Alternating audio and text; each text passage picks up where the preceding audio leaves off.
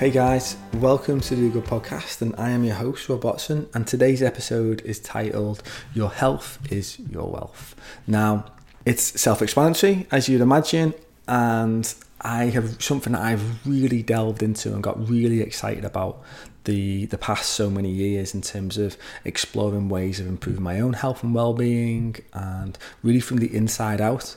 And it's been a really amazing journey for me and i'm really um, kind of excited now to sort of be in a place now to wanting to share that more to feel confident and open enough to to pass on the things that i've got with the aim of them potentially, you know, helping others along the way, and and even if even if it doesn't, even if it doesn't help that many people, it's just it's something that I'm passionate about, and it's something I think if we've all got interests in life that we're passionate about, then it's you know it's great to be able to share it and just just to feel like so what you know why can't I share it? Because you know sometimes in my mind it says, well, you're not a doctor or you're not a professional in this, or you're not. But you know I've got a lot of experience. We've all we're all our, our own perfect case studies, aren't we? Especially if you've had some health challenges which I'm going to talk about my own health challenges in, in a little bit in a while. We've all, especially if we've endeavoured to sort of try and overcome them and to explore them and to go into some light little meandering paths, then there's you know there's plenty of wisdom and wisdom and knowledge in there. So, and we've all got the right to to share whatever it is. And if someone wants to listen to it or wants to watch what we've got to say or wants to read it, then it's amazing and that's why I love having this podcast and having this platform to to share these things that I'm interested in. And if others enjoy it, then and all the better. So one thing I've not really spoke about is you know people who know me quite well will know that I'll be really sort of like into my health and well-being and know that I, I live a pretty clean life. And I you know I've, I've made some big changes in my life particularly the past 10 or so years. Really changed tracks in a lot of ways. And I think that's what we we're all capable of doing and we do it every single day. Yet we've got the opportunity to make some more significant ones and to go down in a different path that feels more harmonious feels more expansive feels more enjoyable for us and for me when I feel healthy and when I still feel strong and I feel fit I'm able to enjoy life so much more and it's from that place that I feel like I can do things like this I can do other things that I'm interested in my life and just makes things more enjoyable. Like if you go traveling or you want to go on anything, you know, it feels better to feel healthy, doesn't it? And it hasn't always been the case for me. And I've had some ch- real challenges with my health. You know, I spoke about it right early on. It's episode 13. Everyone's got a story to tell where I share when I was 16, I find a lump in one of my testicles. And I was so racked with fear that I wasn't able to like open up and face it and deal with it then. Because of where it was, I felt pretty embarrassed, I felt ashamed by it. I came really close once to telling my mum, but I just I just couldn't. I just I just felt like I, I just I just couldn't. Something was just holding me back. I was just so scared. Anyway, I didn't actually face that until I was 20 years later when I was 36. I finally built up the courage to do something about it. You know, uh, much earlier on, I was like, you know, I, was convinced that I had cancer and I was going to die. And anytime I'd have any aches or pains, I'd be like, shit, you know, it's spread. This is going to happen to me. This is what the mind can do. It can take us to some pretty dark places. And what I found is actually, if we face the truth, if we be brave and we go to our edges, that's where the freedom is. The freedom is on the other side of that fear, of that thing. And now I'm challenging myself more and more the past so many years to to face up to them fears like for instance I have like had fears of like public speaking or of doing this or plenty of other things and I'm like well the way to overcome it is just is to is to do it and to step into it. And it may not be comfortable um, but I think that's where we've got to go in life. We've got to go to them uncomfortable places. So well anyway I faced up to that uncomfortable side of me 20 years later and I really delve into that into in episode 13 so if you want to check that out uh, please do. And uh, it talks about emotional health mental health well-being and the challenges and issues that I've had in my life, and I, it felt great for me to actually share that and be vulnerable about it. And I, I had after the back of that, I had some really um, lovely comments from people that got in touch with me and messaged me to say that it helped them. It, just listening to it helped them to help them realise that they're not alone as well, and they've had their own challenges in life. And the more of us that can speak up and talk about our things, then it's kind of as if like we're every time we do that we're kind of holding our hand out for someone else for them to sort of like be supported as well. And I find as well other people come out to help me as well. So uh, you know that that term ask asking it is given. And the more that we can share the more that we can collaborate the more we can own our own stuff and our own story the the better our lives can be. It doesn't mean it's going to be easy. It's not easy. This life this human experience is not easy this earth school is really challenging. I think we're all getting our real masters here on a soul level coming down here and, and doing this. It's often facing all our challenges and in that case we just need to wherever we are whatever phase in our lives we're at is to give ourselves a pat on the back because it's not it's not easy. It's not easy. So anyway more delving into this. So my own health and well-being has been the trigger for me to explore different tools different techniques really delve into it so I can feel better and stronger myself because that wasn't the case when I was younger. I, was pretty healthy. I felt like I'd, I was a healthy child. Um, you know, got a few infections and stuff like the mumps and all them kind of things, ear infections and stuff like that. You know, as, as a kid, but not not generally. You know, I'd feel like I was in I was a good place most of the time obviously I found the lump when I was 16 and me not facing up to that has obviously kind of pushed things down and I think when you don't face stuff emotionally things can like fire out as, as triggers in, in other ways and pop up in other symptoms well when I was 19 I was away on a holiday it's etched in my memory this because this is the first time I kind of had this health flare up that it's kind of stayed with me and is still even there now to an extent. Nowhere near to the level it is because I have a great understanding and a knowledge of it. But it happened to me when I was 19 and I was away on a family holiday and I just woke up one morning. I had a few drinks the night before, you know, I had a couple of glasses of red wine and a, and a few beers. Uh, me and my cousin were sharing the room together. And I just woke up and we had to get up quite early. We were going on um, some day trip and I remember just feeling really groggy and I was thinking, oh, this must just be, you know, the booze. But parts of my body were like aching and I remember going into the bathroom and, and just like looking at myself in the mirror and it looked like my light had been dimmed. Um, I felt like my, I felt like bloated a bit. My face looked a bit different to me, and I looked tired. And and then also I started to feel quite irritable, and, and my joints were hurting, and I just felt like lousy. And I'm like, God, what was in that drink last night? God, that must have really um, doing something in it. So I kind of thought, well, I'm gonna, you know, feel all right in a in a few hours or a day or so. But the thing is, I didn't. You know, normally if you'd have a hangover or if you felt a little bit unwell, it was something that would pass and you'd kind of like bounce back.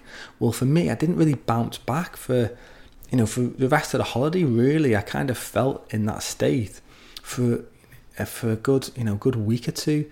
And as the time went, it, it the symptoms, the flare up kind of like died down. Like my my body wasn't hurting as much, and I didn't feel as like anxious and irritable, and I have this like just tension around my body, and and I thought, and then it kind of like died down, and we got home, and I was feeling all right.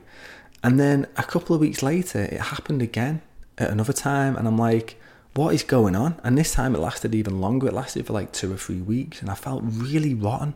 I felt really rotten in myself because you know if you go from a place of feeling well and only knowing what it feels like to sort of like have energy and to feel pretty good in yourself and to feel pretty energized, which most people can do around that age. Particularly for me, you know, I was pretty active. I would play plenty of sports, you know, tennis, football, um, always be out with my friends, you know, exercising and just hanging around and doing stuff to suddenly a point where I felt like my energy had just dropped right down and I didn't really know what was going on. And, and also because I felt like it was affecting my appearance and my you know I was feeling bloated I was feeling like tired and all that. It was like knocking my confidence on another level as well. So not only was I feeling it but I felt like I was looking like that as well. And I think probably you know we can all relate to that. If someone doesn't feel too well you can see it in them can't you um, generally you can see it. And I thought this was the case for me. And I of remember at the time I went to the doctors but I, I got kind of I didn't really because it was I was so kind of young I couldn't really explain what was going on other than just saying you know a few of these symptoms. And and the doctor was like well here's some antibiotics. And the, to be fair at one point you know they, they did help with the symptoms but what I've come to realize is that if you use antibiotics quite a lot, they can really begin to affect your health. They can damage your gut, your microbiome, and they can get rid of all the good bacteria as well. and that can really cause some like effects. And I think because I felt like I was getting some relief from the symptoms from the antibiotics, I probably have quite a few courses of it. You know, again, probably doing a bit more longer damage. But this kind of way of feeling sort of just stayed with me all the way through my my twenties. Now, I'll be honest, like around about 18, 19, I kind of began to experiment with drinking drugs quite a bit, particularly drugs go out and spend all weekend out. So there's no um, coincidence really that these health um, issues and symptoms that I just suddenly started to experience when I was 19 kind of happened a short while after me beginning to take drugs. Um, going out and you know to raves all night and staying up all weekend and not sleeping much. I was obviously pushing my body to the extreme, and eventually my body just kind of like had enough, and it kind of triggered into this into this state. Now, even though when it happened to me on a holiday, in particularly, you know, a place where you normally feel okay and feel the sun and the sand and the sea to make you feel good, in this case, it wasn't for me. So, but it really, um, it really knocked me. I remember feeling like crappy and lousy. Like, why has it happened to me? I just want to be fit and healthy. I want to be able to go out and enjoy my life more. I want to be able to express myself more, and you know, all the things that you want to do. Instead, it just like knocked my confidence uh, in a big way. One thing was sure is that I was becoming very aware of though is I had to begin to like look after myself more and think, well, okay, what's you know, I'm gonna have to live a healthier lifestyle here. That's one that definitely transpired for me throughout my twenties. I really knocked on, um, stopped taking drugs, um, and pushing my body to, to the limit and that. And, and in a way, you know, in hindsight, you can look back on stuff. At the time, you just want to be healthy, don't you? You just want to be, I want to be a fit and healthy 19, 20, 21 year old who can be going out and enjoying themselves with girlfriends and friends and enjoying life. But I, I didn't really feel that was the case for me because the way I was feeling, I was just feeling like I was just knocked for six. And for quite a few years, I was really, I was kind of angry. I was angry with myself for like taking the drugs. I felt like, oh, it's because of the drugs. I've done something here to knock out my system, or I've caused myself some infections or immune immune conditions, and I'd rather really like affected myself and I, I didn't really feel like I was getting anywhere with the the medical industry going to see my doctor. It was either you know, in my 20s, the way I was feeling is either here's some antidepressants or here's some beta blockers or here's some, they give me these counts, say you got IBS and you got these things, but without, it never felt like I was really getting to the bottom of any of it. It felt like it was just, here you go, here's something to make you feel better um, for a little bit. And that's what them things did. And that's what I needed at the time. I think of it that way. But now, as you kind of become a little bit more aware and conscious, and you're on a certain path, you feel like you're ready to maybe feel more empowered and take some real action in our lives towards our health. Because I felt like um, I wasn't ready for it back then. But anyway, one thing I did find out about what did help was the idea of detoxing it felt like that's what I, it was like as if I was getting a I was getting a build up of toxins in my body and my body wasn't able to kick it out whether that's through the drinking drugs or from however you know so around about this time I started to do some whatever level of research I could do back then I think the internet was pretty in its early days but you know typing stuff and I started to look down maybe the alternative route away and thinking because it didn't feel to me like being given prescription drugs or that was really getting to help me at all. So I started to do some research, alternative medicines, and how people have kind of healed themselves through, you know, diet and different approach to that. And I came across the idea of detoxing. Now that kind of resonated with me because I felt like it by leading living a cleaner life or cutting out stuff, that was the way towards better health, and that's what I was seeking more than anything. I was seeking to feel good again, to to get myself into a place of optimal health. So, went to Boots and got this kit, this kit, this five day kit, and you drank this liquid, or you put it into this drink, and you drank it for five days throughout the day, and you cut out certain foods, and I felt better. I really did. I remember feeling um, a lot better by doing it, whether it's the placebo effect or maybe it was, maybe it wasn't. Although I would say that for me, I've known from my own experience that by doing detoxes, which I've done quite a bit, and I'll delve into them a little bit more that I could um, begin to like alleviate the symptoms of what I was feeling. I could um, really die down. It might have not, it didn't get them to go away, but it helped me to sort of manage the way I was feeling. So by taking it, I didn't feel, by doing the detox, I didn't feel as bloated. My joints weren't hurting as much. I began to feel that detoxing was going to be kind of like the pathway for me to to get get an understanding of of my you know of my condition of the way I was feeling to alleviate the symptoms. So I remember in my late twenties I came across a naturopath. Her name's Gaynor. Uh, Gaynor Jackson it was, and she's been a major help for me. I worked with her for about four or five years, and I think what really helped me because, like I said, I'd done some research. I'd researched into like alternative health and stuff, and and I was seeing all these people who were like in the fifties and sixties and seventies who look like in fantastic health, and I'm like, well, you know, if anything, they're a great example for me. I'm gonna I'm going to listen, more likely listen to them than say someone from Western medicine who doesn't look particularly in great health but is telling me how to live my life and that taking this pill is going to make me feel better. Instead, I, I didn't really believe that because I wasn't really seeing the results. But I was seeing other people who were curing themselves of chronic conditions, from changing the diet to detoxing to to living a cleaner life. And but they were having so much fun doing it as well and and really getting the the zest for life back. And I'm like yes I want that. I want to I want that zest for life back. I want to feel um, really alive again. Or, or maybe I've never really felt alive and it was just a pathway to me potentially to really understand the potential the human potential for growth for vitality and to live a phenomenal life. And these people were doing it. And I came across one myself, and her name was Gaynor Jackson. She's a naturopath. She was based just outside of Manchester, and she was all about uh, detoxing. And she actually was a raw vegan as well. She was in her 60s, and she was in phenomenal health. She looked great. You know, she looked she looked 20 years younger.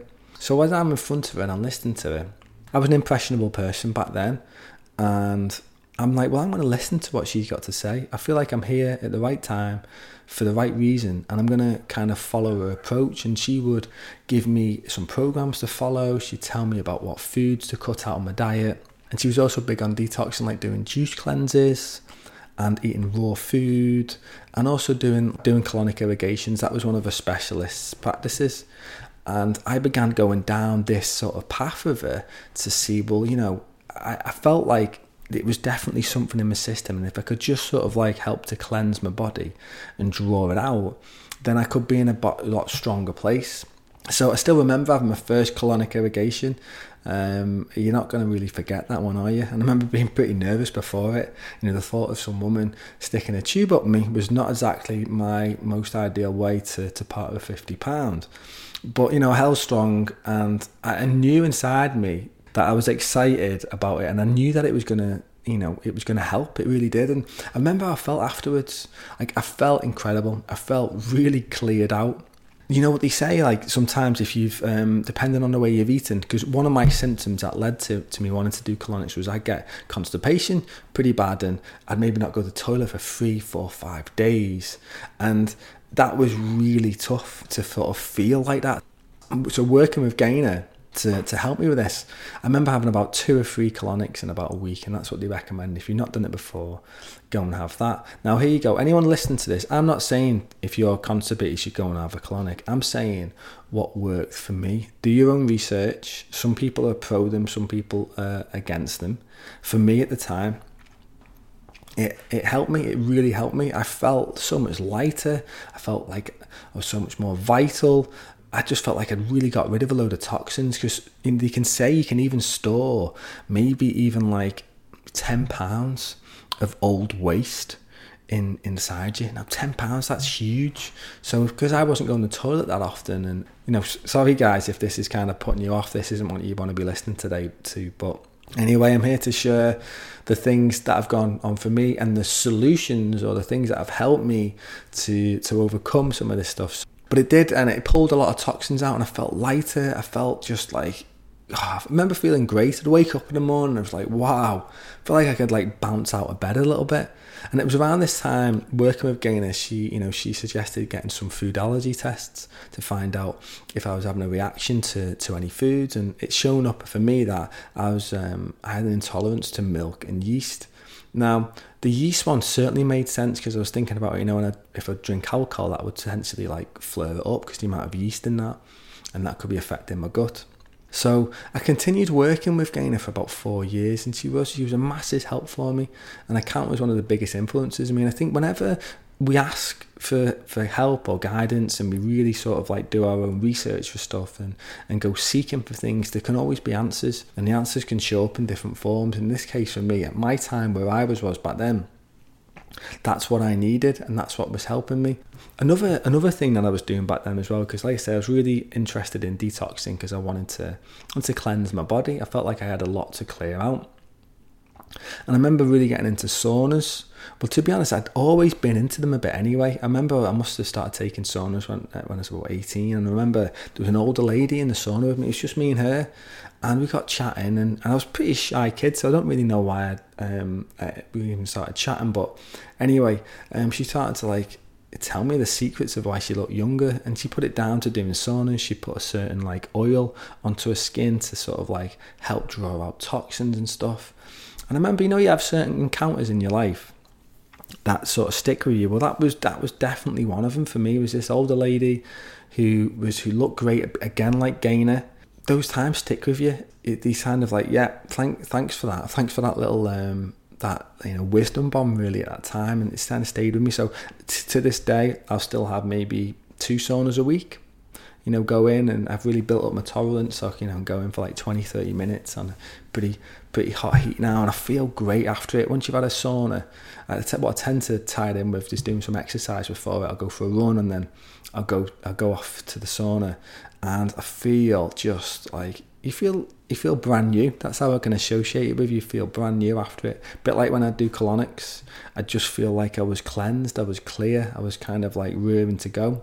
So anyway, during about this time, the naturopath Gaynor, she was uh, raw vegan, so she'd been that way for ages. And but I was sort of like eating the standard Western diet, which you know would be you know meat, fish, vegetables. But I'd eat a lot of processed food as well. At you know McDonald's, Burger King, Pizza Hut. That's just the kind of the way it, it was. Everyone else was doing it around me, so I kind of did that. But I was seeing her, and she was in her sixties and she was a raw vegan and she was living really well it kind of made me step up and think. So so when I was 33 I decided to to go vegetarian. And I've been meditating for about a year and I thought I was just be, I was watching a lot of documentaries like you know um, Forks Over Knives and Food Inc. and Cowspiracy and and a few other things. And I kind of I don't know at that time because I was reading them things I was working with Gaynor. it didn't really sit with me that I wanted to eat meat didn't feel right for me, especially seeing how this raw vegan was living so well into her 60s. I figured, you know, she was onto something here, and I wanted, I wanted to get in on the secret. So as well as like cutting out meat and fish at the time, I really got into juicing. This was another kind of element for me in terms of my detoxing found it to be a great way to not only nourish my body, but it would also relieve some of the symptoms that I was feeling by me it's sort of like swapping out maybe a heavy meal in the morning instead drinking like a large juice which would be packed full of nutrients and, and vegetables and fruits. It kind of felt at the time like it was a good way to set me up not only that, I started to get smoothies. I started to change up the equipment that we had in our kitchen. I went from you know just having the toaster out to actually buying a juicer to buying a, a, a blender. It's actually funny, really. I remember buying the blender. Um, we went to some like it was like show design show, I think it was, or grand design show. It was in Birmingham, and all around the side they have all little different demonstrations. You had this guy who was giving these demonstrations about these these Vitamix blenders and all the amazing things you could do with them. And he showed us how you could make these smoothies, you could make all these different sort of um, um, like yogurts and hummuses, but then also you can make your own soup with it. If you put it on for long enough, it actually heated up the soup. But because I was really fascinated about raw food and the benefits that Gaynor was showing with it, I was like, wow, I can kind of like I can get so much more raw food from these smoothies, from these soups. And after the demonstration, the guy um, it shared with everyone. He shared how much it cost, and it was something like five hundred pound. And at that point, just everyone else cleared, but something inside me was just like this light bulb was going off, saying "Go get it." So I just went straight over and I was like, "I'll have one of them, please." Now it might seem like that's a quite an excessive, um, excessive addition to the kitchen in some ways. Yet this was seven or eight years ago, and it's still going strong, and I still use it. Um, potentially every day, you know? So, yeah, it was quite an investment, but when you work it out over that time, it turns out being like pence. And what else can you spend money on? Five hundred pound on that you can just flit away. You know, I, I think of it as being one of the best investments that I've made. That along with Medusa, we've also got like a Magimix which makes stuff, and I've, I've bought other contraptions over time this for me was all like exciting stuff. I'm like, wow, these this can be the path to to sort of like having greater health, and I felt like I was really onto something. So I began research a lot more about like raw vegans, and I came across plenty of them online. But I was going down that path anyway, so I was aiming to eat like 50% raw each day, starting off with juices, smoothies in the day, salads, you know, eating fruit and stuff like that. And I was pretty much on it for for a period of time where I was eating this way of being. I was gone vegetarian, so I cut out eating fish, and and then I started to go even further, like with the juice cleanses. I started to do maybe not do full day juice cleanses. Then I'd build that up to doing like every month a two or three day one, and then my longest one was actually seven days while I was on a retreat in Austria. And then as this was sort of going, this was a period of time, this must have been like, you know, I was 35, 36. I then went from being veggie to being vegan uh, it must have been around about 2015 a transition to being like fully vegan again you know? All these people online were like promoting it and there was new documentaries out at that time like earthlings and and other ones that just it, it was making painting a picture to me like this is the way to go. This is the way this is the right way for everyone. Now Little did I know that wasn't that isn't the case, and it's not true, especially not true for me now. But back then, it was where I was at with my life, and it was what I needed, and it was helping me to sort of as a, it was a good cleanse. It was definitely a great phase of my life as being like a really good cleanse for me to to be veggie and then to be vegan and to be doing all this juicing and these fasting and and one thing with the juicing, I remember going on this retreat in Austria and we did we did like nine days of yoga, we did seven days of juicing, we were having massages, we were having colonics, we were we even did this pretty intense liver flush towards the end of it. It was pretty full on, but I remember feeling like wow, I felt phenomenal. So going right the way back to when I was in my early twenties and doing that first little juice cleanse, that, that first little cleanse from that little kit from Boots had led me 15 years later or so to be going and going to nice places around the world Bali, Hawaii, and Austria, like doing on the going on these retreats and and these healthy living retreats, and I was like, wow, this is amazing, and and this is where it comes to the point where you can be grateful for your challenges in your life. You can look back and go, well, you know what? If I didn't kind of get unwell for that period of time, if it wasn't like that, it wouldn't have propelled me into this direction. And I was suddenly getting all this information, and I was like, wow, this is so empowering. I'm taking like the future of my health is is in my hands. I don't have to feel like I am sort of like a victim or um, there's nothing I can do about it and I just have to live with it and it's just a chronic condition for life. It was like, no, I can overcome this and I can begin to feel better. And it's nothing more empowering for that for me than to be feeling like I'm the one in control here. I'm the one who can really transform my health and well being sure we're going to be guided and supported like say you know gaynor was helping me and all these other people online. But i was taking a real interest in it and really absorbing so much information in podcasts and books and youtube people youtubers who were really kind of smashing it from the health scene. And i just got really excited about it. I was like wow this is going to make me feel better. And i really did. I really had spells of feeling a lot better. And you know, I went, like I say, I was veggie, then vegan, um, because I know at the moment uh, veganism is a really big movement and um, it's really getting pushed. Particularly, there's some new documentaries out now. I think it's it's called Game Changers documentary, which is all over everywhere. And um, well, anyway, I found after a while of being vegan that it wasn't suiting me. I was um, I was beginning to get even more gut issues. Um, from you know, instead of it being like constipation, it turned to way: diarrhea, terrible gas. I was beginning to like kind of like develop like rashes on my legs. I was getting infections in my toes, and I was like, and the frustrating thing was, I'm like, well, I'm doing all this stuff. I'm vegan, and I'm following what all these other people are doing and doing cleansing. Yet something wasn't quite working for me. I was like, whether it was like I was stripping all the goodness out as well doing the detox, and I don't know, but I do believe that living like a high carb vegan diet, in fact, it wasn't doing me good. Um, it was actually making, in some ways, my health going down further. And it wasn't until I began to work with a different lady, a herbalist called Kitty Campion, who was based down in in um, in Oxford, and she'd worked, you know, worked in the health field for like 30, 40 years, and she was a real big uh, proponent of um, the vegan lifestyle, and she'd even, you know, was it for 20 years herself. And then she started to sort of delve further into the data and the research and and seeing that actually it's veganism is an experiment. It really is an experiment and we just have to be careful with it.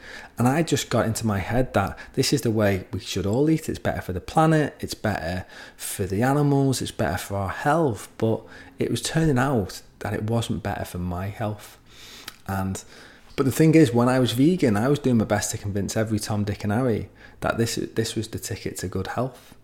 And um, I've come to sort of, I wouldn't necessarily regret that, but I like anything, you, you become quite ideological, can't it? And that's the issue. And that's some of the stuff that I don't like about veganism now, or even if it's a particular other way of eating, it becomes like us against them. This is the way it should be. And, it, and that's where it sort of stems from the ego, hey? Because we want to we want to feel like what we're doing is right and it's right for us when in fact you know there's there's other ways of doing it and that's what I've come to learn more than anything that there's no one size fits all some people can thrive being vegan, others can't. Some people need to be more of a, an omnivore diet and eating meat and fish, and then others, you know, I'm seeing how certain people can can can thrive as being carnivores, which is like you know to the to the other extreme. So it's that's why I think we have to be careful about information and even documentaries as well because I really got sort of like I'd say brainwashed in as well by cowspiracy, earthlings, forks over knives, and now there's the new one the game changers which again and, and what you realize um, when you start to buy into that beliefs a little bit you're just you kind of just like you don't have a critical eye as much and you just go along with it because it's what you want you want your beliefs to be um, confirmed. And that can be the case with these documentaries they do become quite biased towards it and the data that they show can be a bit swayed and actually, when you follow the money tree a little bit on stuff, like for instance, the people who were behind Game Changers, a lot of them have all like set up these um, in the vegan industry, developing products and stuff like that. So they've got a vested interest in people going more vegan. And I just there's certain things I'm questioning it and and anyway, so I'd just say, you know, whatever you take from it, do some more of your own research. Don't get me wrong, 100% I think we should be eating meat, eating more fruits and vegetables, but eating the right sources of them, you know. But what I was finding, I'd been on this health kick and this journey for me for, for so long. And I remember getting to about 37, and all of a sudden it felt like I was like, I'm, I'm vegan now. Why is my health kind of like gone back down a bit? And and it just it, it wasn't paying off. And, and what I found a little bit from people going through like the vegan whole food diet is that you can get initially you can get a bounce at the beginning and it can last a while um, but what i found is i ended up doing some more tests and that's what i'd probably say if i was to go back and i was to do it again i would have taken i would have got some blood tests done before I went vegan and I would have been checking on it maybe six months in, 12 months in. Instead, I was just watching these documentaries and I was just believing that this is the way to go and I should eat this and I'll, I'll get everything I need from fruits and vegetables. But it wasn't the case for me. I ended up doing some blood work and it showed that I was deficient in B12 and some other vital minerals. So there in front of me, I like, and I was doing everything. I thought I was doing everything, you know. I was juicing, I was taking um, smoothies and salads and all, all this sort of stuff. Yet it was showing that it wasn't enough for me. And I then began coming across people who had been vegan and then had transitioned back to eating meat and fish and how it was then beginning to help them rebalance certain minerals and vitamins in the body and begin to help them overcome certain conditions some and in some ways being being following a vegan lifestyle was potentially triggering some other conditions. Now, this isn't the case for everyone. I know people who can be thriving on it, and some people are doing it phenomenal. So, I'm not here to say it doesn't work. I'm just saying it doesn't work for everyone. It didn't work for me. You know, I found that now having like bone broth and collagen, and so when I was 37, um, I decided that I would reintroduce meat and fish into my diet. Now, it wasn't easy. I remember being so kind of like wrapped up in it, wrapped up in, in the identity of being vegan. It kind of become part of me and who I was and what I was. You know, I think, and I, in a way, it's really beneficial at times for us to break down them ways of being, what we attach ourselves to, what our identity is so I ended up having meat and fish again. I remember having fish again for the first time. But but one thing, you know what, I would say, you know, the animals that the way they are raised and stuff, we have to start treating them better.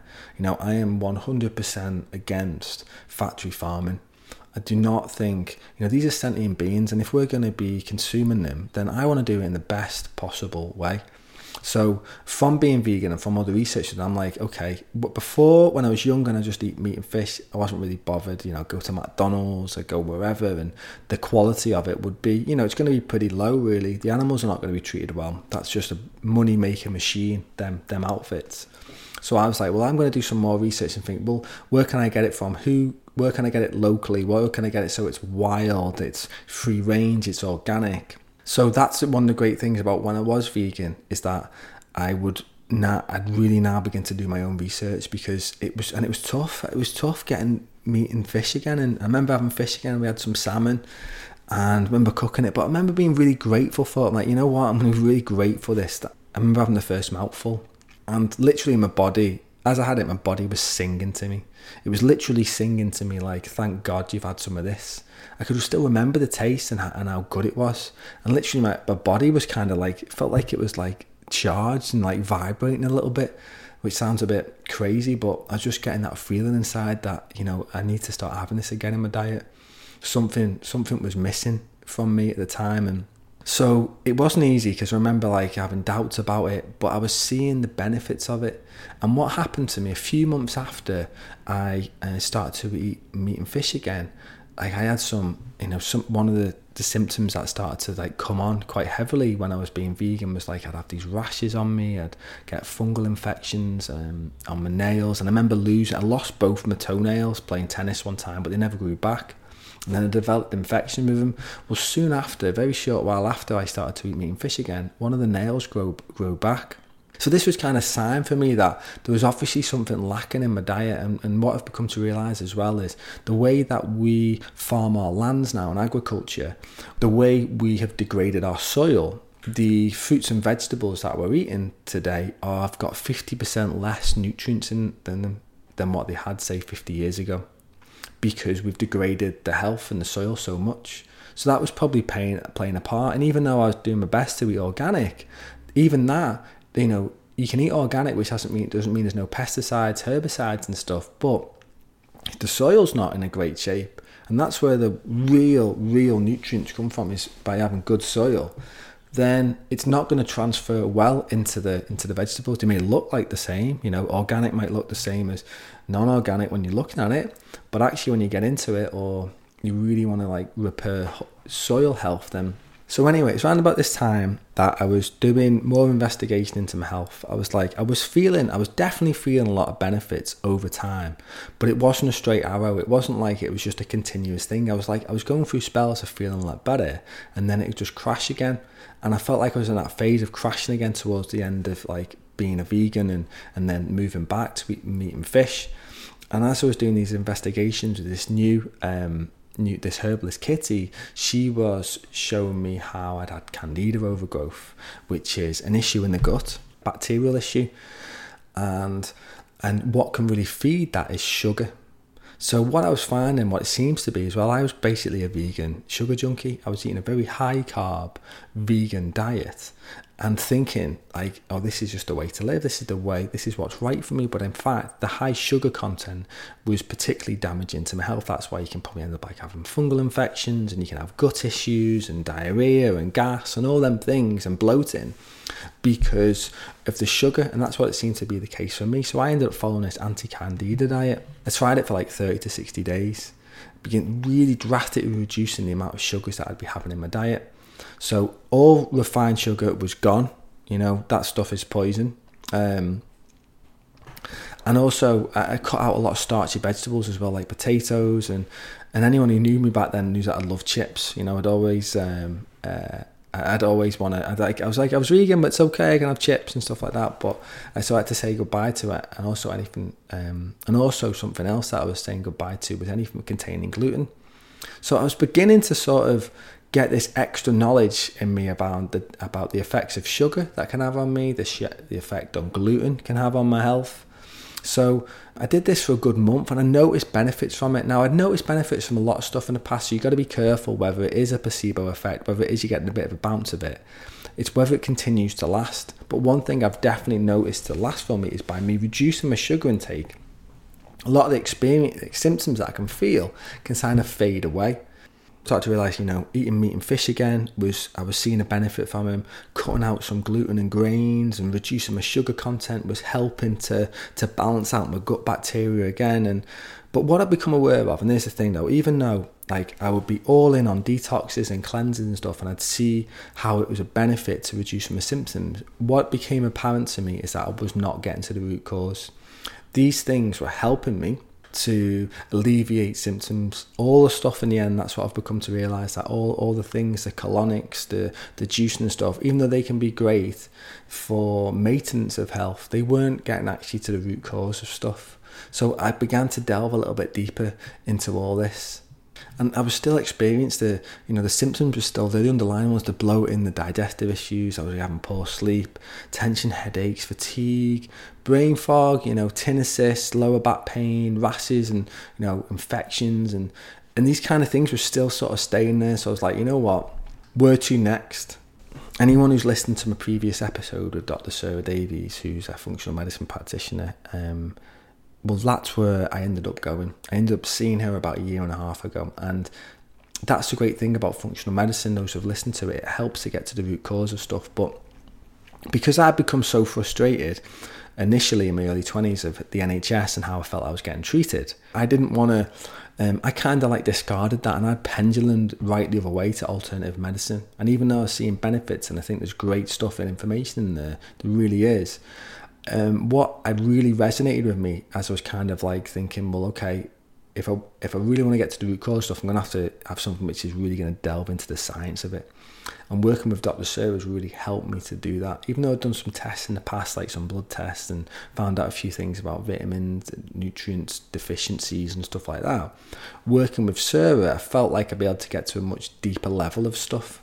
Around this time, I think it was around 2017, my wife had found out she had an autoimmune condition and she kind of left no stone unturned in finding the right diet and supplements to support her to feel her better. And she began working with a functional medicine doctor called Dr. Chatterjee.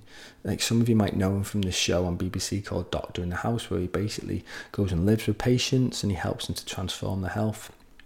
Well, back then, Ruth got the answers that she was looking for, and this made me sit up and take notice. It also started to, you know, in a way, rebuild my trust with doctors again in general. Even though Dr. Chatterjee was an NHS doctor, he was helping his patients basically through lifestyle changes, and this was something that was completely alien to me because I hadn't, not in all my time of younger, had any doctor really said, given me any advice on diet or nutrition or anything. It was kind of very much like, here's a symptom and here's we're going to treat it. So this is when I decided to find a doctor who could work with, and this is where I came across Dr. Sarah, um, who you know she's on my previous episode in 32, episode 32. If you want to delve into this, and this gave me, and this what this gave me was someone with the understanding of how the body works in medicine, but also someone who delves deeper to find the root causes of the issues.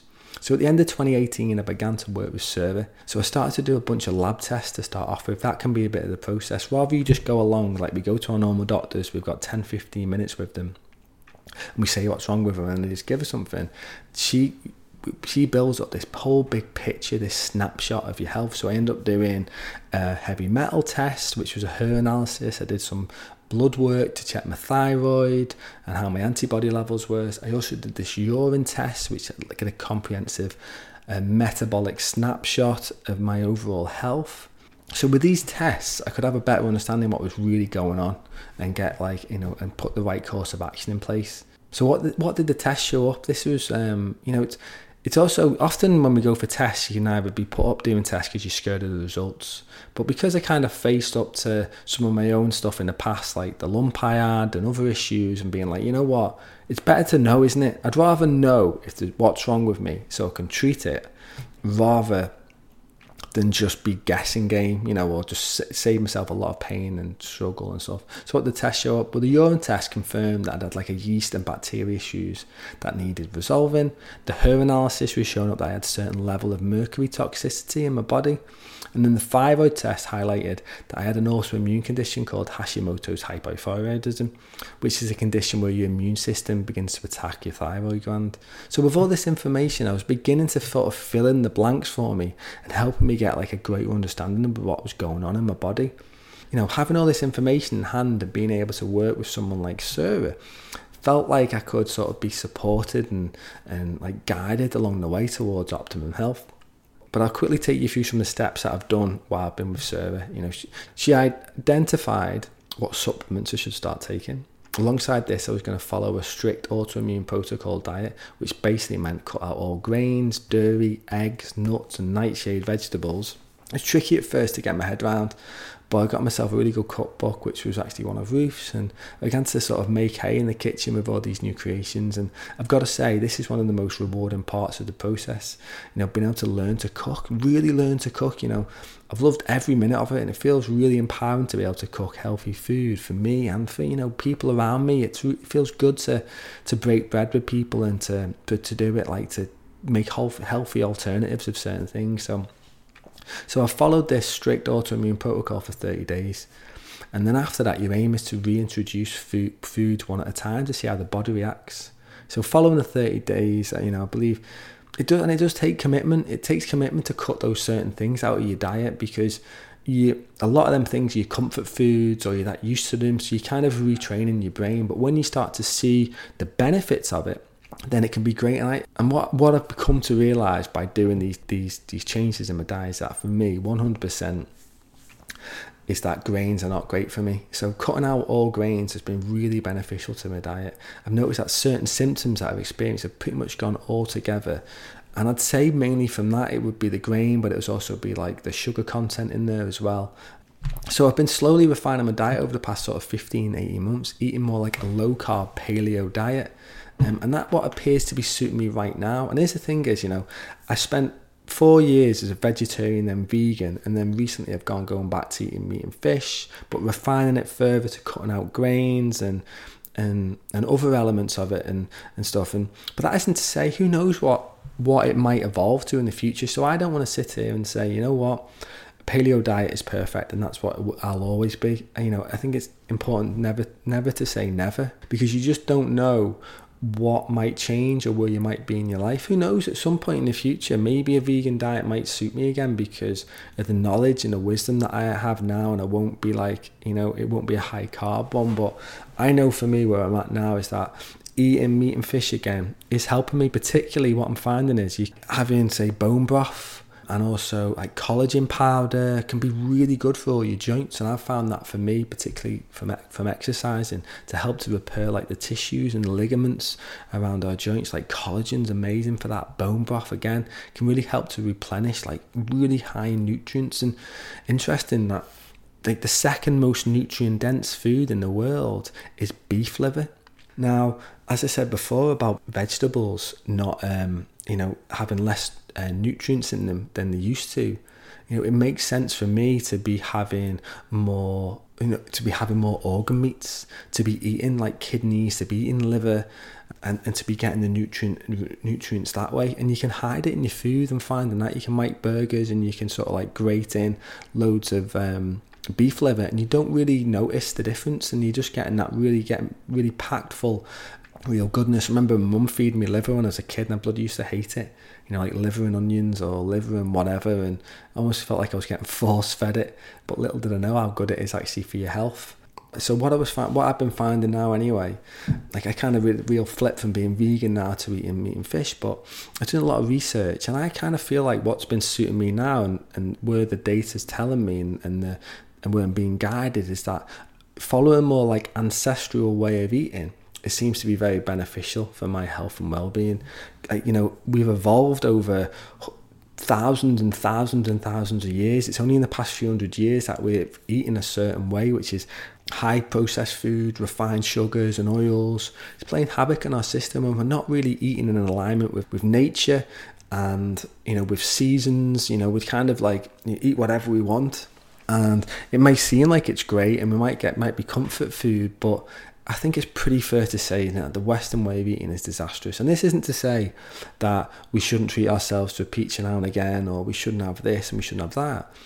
But if you if we're doing that a lot of the time, and for me personally, I feel rubbish if I'm doing that, and I will I will actually be a little bit I relax a little bit more now. In certain times, I'll go and eat uh, you know Chinese, or I'll go and have this. Occasionally, but when I'm at home and what I'll be doing 90% of the time is I'll basically, at the moment, I'll be following this sort of primal way of eating, this paleo sort of even keto style of diet, which is you know eating low carb.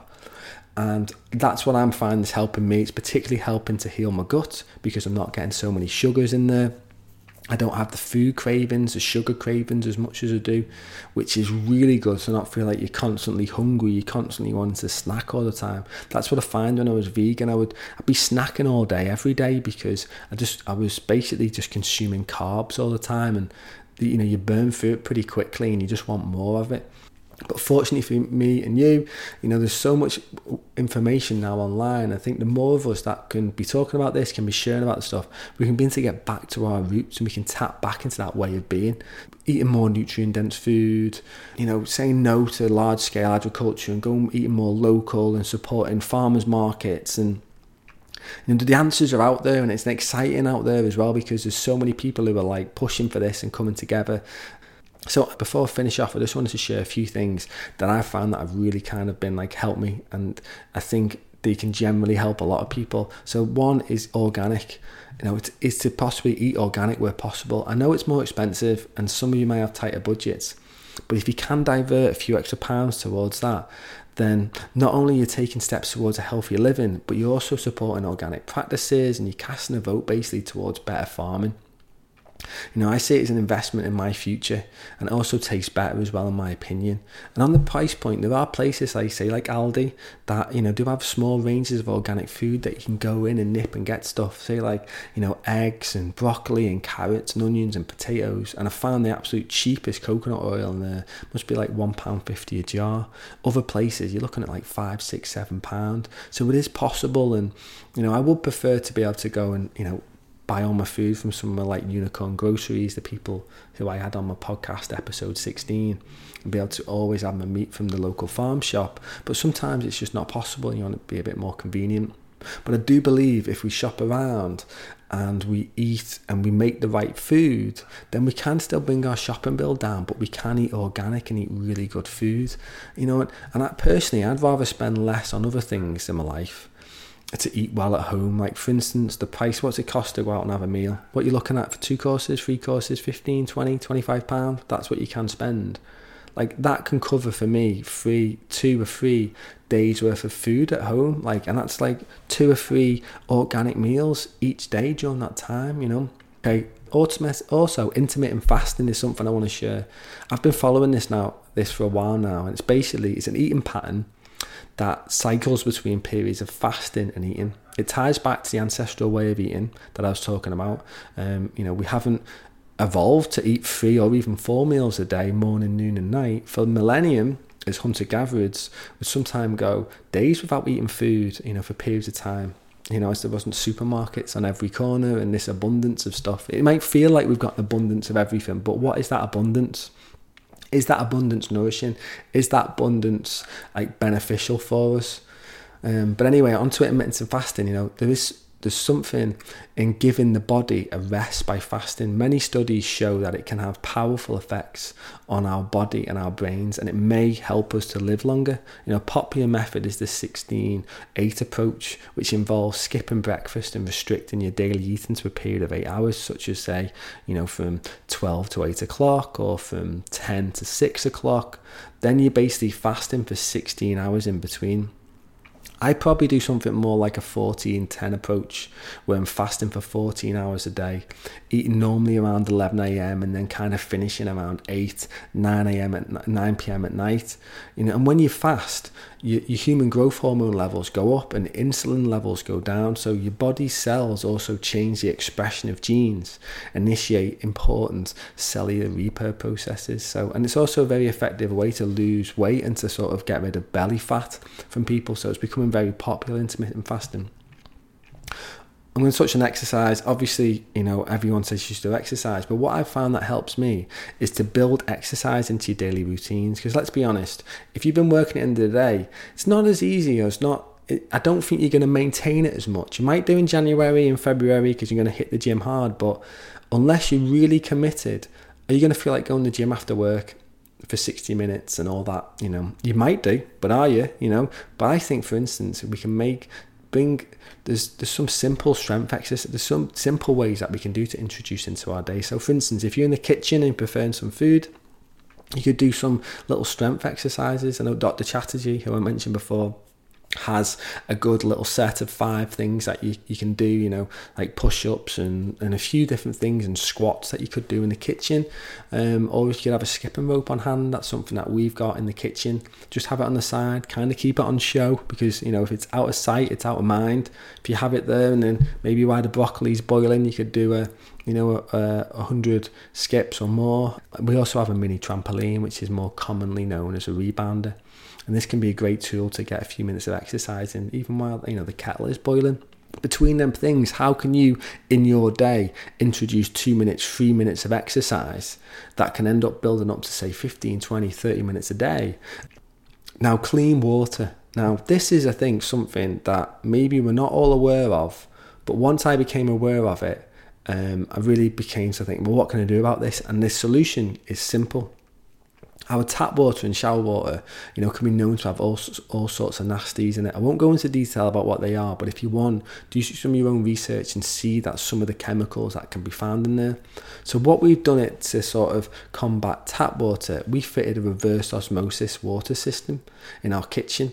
So they, all our drinking water now, all our water that we sort of like use to cook food with, we use this reverse osmosis kit.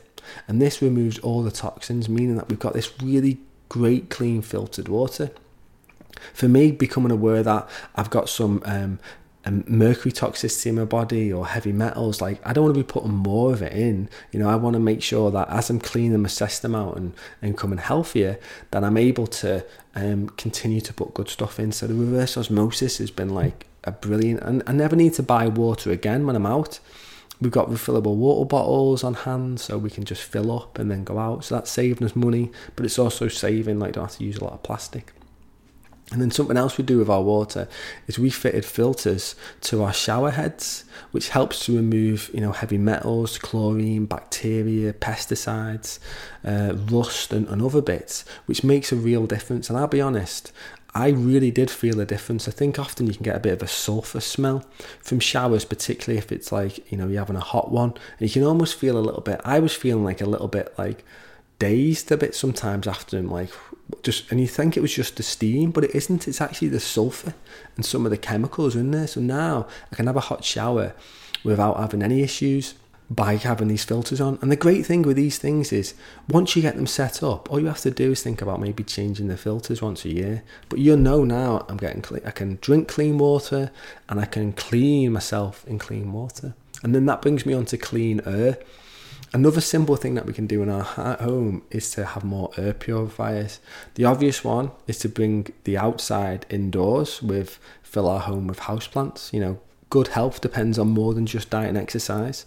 Without a doubt, our environment affects our health too, and the right houseplant can actually make a big difference in our mood, our stress levels, improve our sleep quality, and even our breathing you know, a nice looking plant is great, but a nice looking plant that um, quietly works its magic in the background is even better for us, you know. So um, there's plenty of um, great research online that you can check out here for sort of like house plants, but having them in there helps to purify the air. And another winner is something that we've got in our bedroom is an air purifier and we just leave it on. You know, these these uh, systems are great for absorbing bacteria, and they can help for people who've got any allergies and stuff.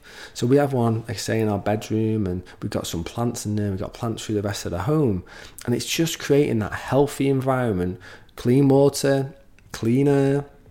Unfortunately, we let, our world is pretty toxic. Just look around, look at the car fumes, look at the way we're treating the world, look at the the air quality. So if we can improve what we can in our own home and in our space, then it's gonna you know it's gonna be a good one. And then this last one I'm just gonna drop in, um, which everyone can do. It's as easy and it's cheap and it costs nothing.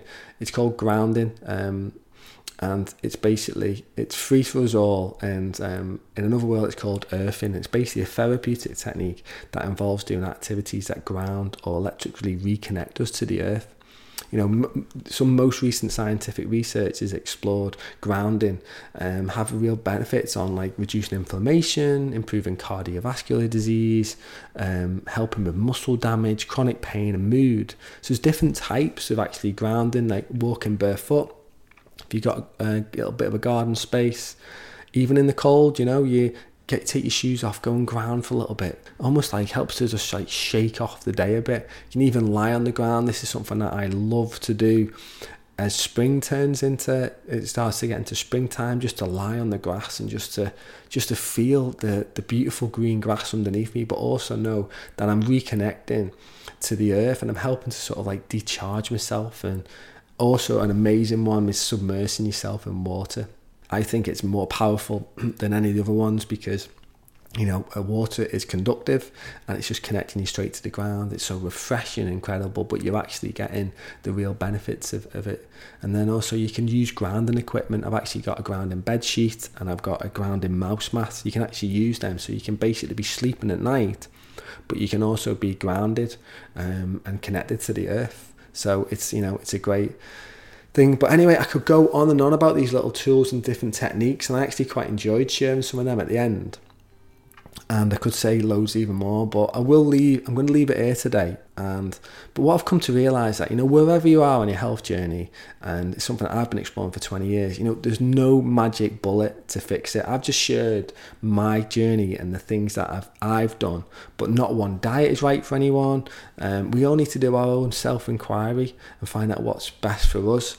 And that's what it is. It's it is a journey. It takes time, and you know, we might all want the answers right now, but sometimes that's part of the experience is to sort of go on that journey and the process is the point. And you know the journey really is the destination um, but anyway, that's where I'm at now, and you know, it's a fun, it's a fun journey, and who knows where it's going to take me. And but I feel I'm in a place now to sort of like talk about it a little bit more and share some of the wisdom that I have sort of absorbed and the knowledge and share it with others, just like those have been sharing it with me. I feel this is my opportunity now to sort of share that again and see if it can help other people. But but I love learning about all this stuff. You know, I'm really excited, you know, about exploring the potential limits of what is humanly possible because I believe we're just scratching the surface of what is, and you know, we can make we can make this life far more enjoyable if we're feeling strong and feeling healthy.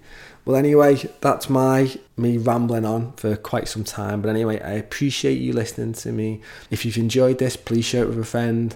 If you're listening to it on YouTube, which is now what I'm putting them all out on. You know, subscribe to that channel so you'll you'll never miss an episode. If you listen to it on Apple Podcasts, please leave me a review. It'll go a long way. So anyway, guys, until next time, have a good one.